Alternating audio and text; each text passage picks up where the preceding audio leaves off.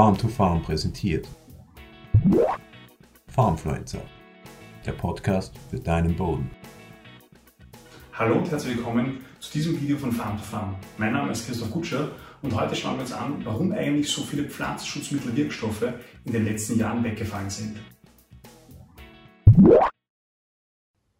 Pflanzenschutzmittelwirkstoffe, das muss ich dir nicht erklären, ähm, werden eingesetzt, um die Pflanze zu schützen. Das heißt vor Krankheiten, äh, vor Insekten, äh, vor anderen Schaderregnen oder zu Wachstumsbehandlungen. Ganz besonders im konventionellen Ackerbau hat man in den letzten Jahren oder Jahrzehnten einen ganz eindeutigen Trend gesehen, dass immer mehr Wirkstoffe weggefallen sind und somit dir als Anwender, als Ackerbauern, als Landwirten immer weniger äh, Mittel und Produkte zur Verfügung stehen, um die entsprechenden Maßnahmen setzen zu können. Der Weg, dass einmal ein Produkt zugelassen wird, ist aber schon mal ein ganz langer. Das muss man das erste Mal ansehen, um zu verstehen, warum das so ist. Äh, grundsätzlich muss in erster Linie, im ersten Schritt, der Wirkstoff zugelassen werden, bevor in, in der Europäischen Union äh, es zu einer Anwendung kommt. Der Wirkstoff, also die aktive Substanz, die chemische Substanz, die, äh, diese, die diesen Pflanzenschutz äh, Wirkungs, diese, diese, die diese Pflanzenschutzwirkung erzielt, muss zugelassen werden. Das passiert auf europäischer Ebene, zentral für die Europäische Union. Da beurteilt dann die Behörde, äh, ob das Produkt oder ob der Wirkstoff äh, toxisch für die Umwelt ist, also ökotoxisch ist, ob es giftig ist für den Anwender, ähm, ob die Rückstände von dem Wirkstoff in den Lebensmitteln gewisse Gefahren aufweisen. Es wird aber auch beurteilt äh, die Wirksamkeit, also ob diese äh, Anwendung eine entsprechende Effizienz hat. Dieser Zulassungsprozess ist teuer, dauert lange, zwei bis vier Jahre ähm, und erfordert viele, viele Studien. Wenn einmal dieser Wirkstoff, also die aktive Substanz, zugelassen wurde auf europäischer Ebene, dann wird auf nationaler Ebene in den verschiedenen Mitgliedstaaten das ist dann nochmal in verschiedene Zonen innerhalb der Europäischen Union aufgeteilt.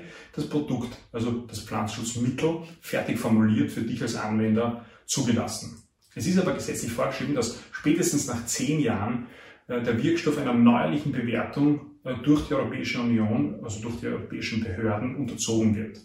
Und da ist es eben so, dass in den letzten Jahren und Jahrzehnten viele dieser neu bewerteten Wirkstoffe ähm, nicht den Ansprüchen der äh, Behörden ähm, Genüge getan haben und sie deshalb weggefallen sind. Bei dieser neuen Bewertung, da passiert nichts anderes wie eigentlich bei, bei da, da passiert nichts anderes, als dass, diese, dass die Risiken eben, äh, wie schon zuvor genannt, neuerlich untersucht werden. Ähm, es ist so, dass in der Europäischen Union die Standards für diese Bewertung aber extrem hoch sind. Das ist auch der Grund, warum wir wahrscheinlich in der Europäischen Union die weltweit sichersten Lebensmittel und äh, die weltweit beste im Sinne von, äh, vom, vom Schutz von Verbrauchern und Anwendern und der Umwelt die beste landwirtschaftliche Produktion haben, im konventionellen wie im ökologischen Bereich.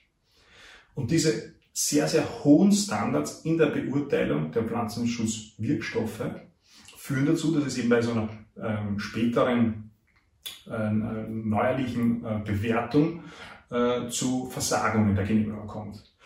Bekannte Beispiele aus den letzten Jahren sind zum Beispiel der Wirkstoff Dickwatt, der nicht verlängert wurde, bekannt aus dem Produkt Reklone, der Wirkstoff ähm, Epoxyconazol zum Beispiel, ein Fungizid, ähm, der Wirkstoff Chlorpyrifos, ein Insektizid oder aber auch der Wirkstoff Propiconazol, ein Fungizid, das unter anderem in Getreide äh, angewendet wurde und dir vielleicht bekannt ist aus dem Produkt Tilt.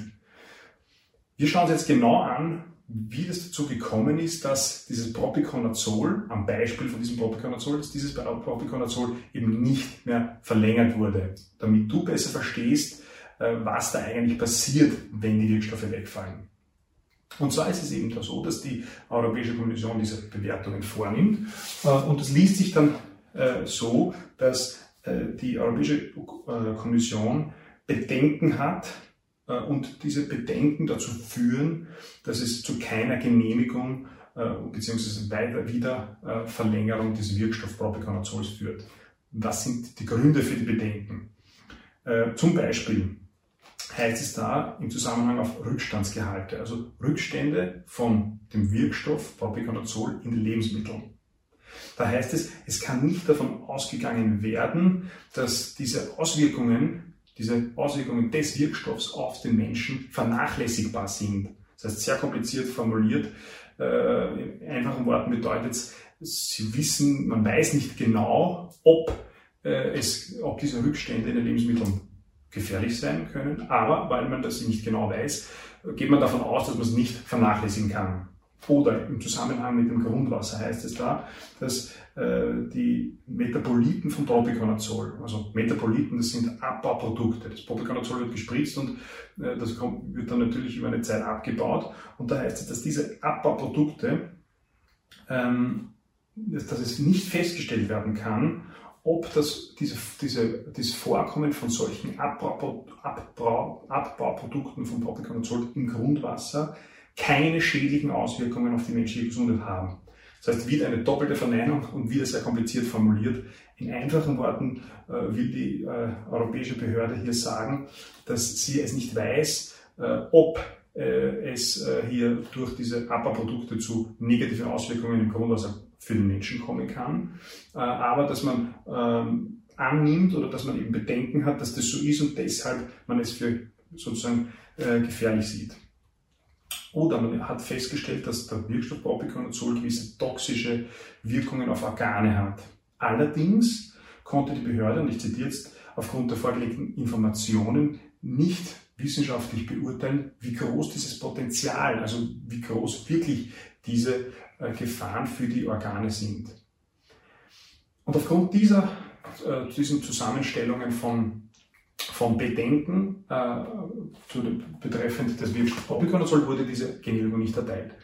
Was sagt uns das? Ich hoffe, es war jetzt nicht von mir auch noch zu kompliziert formuliert. Das soll sagen, die Europäische Kommission setzt extrem hohe Standards an, äh, nimmt in dieser Risikobewertung ähm, wirklich, wirklich ganz, ganz strenge Maßstäbe und das führt eben dazu, dass viele Wirkstoffe in den letzten äh, 25 Jahren weggefallen sind. Das kann man politisch diskutieren, ist aber nicht hier nicht meine Aufgabe und soll auch nicht unsere Aufgabe primär als Landwirt sein. Wir müssen uns Gedanken machen, du und ich, wie wir damit umgehen, dass immer mehr Wirkstoffe wegfallen, in dem konventionellen Ackerbau äh, äh, wegfallen und wir sozusagen Lücken, haben und wie wir diese Lücken ackerbaulich schließen können.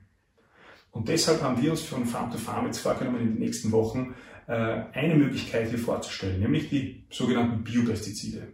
Das sind Pflanzenschutzmittel, Pestizide zur Bekämpfung von gleichen Problemen wie konventionellen Pestizide, die aber unter den gesetzlichen Rahmen des biologischen Landbaus, also des Ökolandbaus fallen.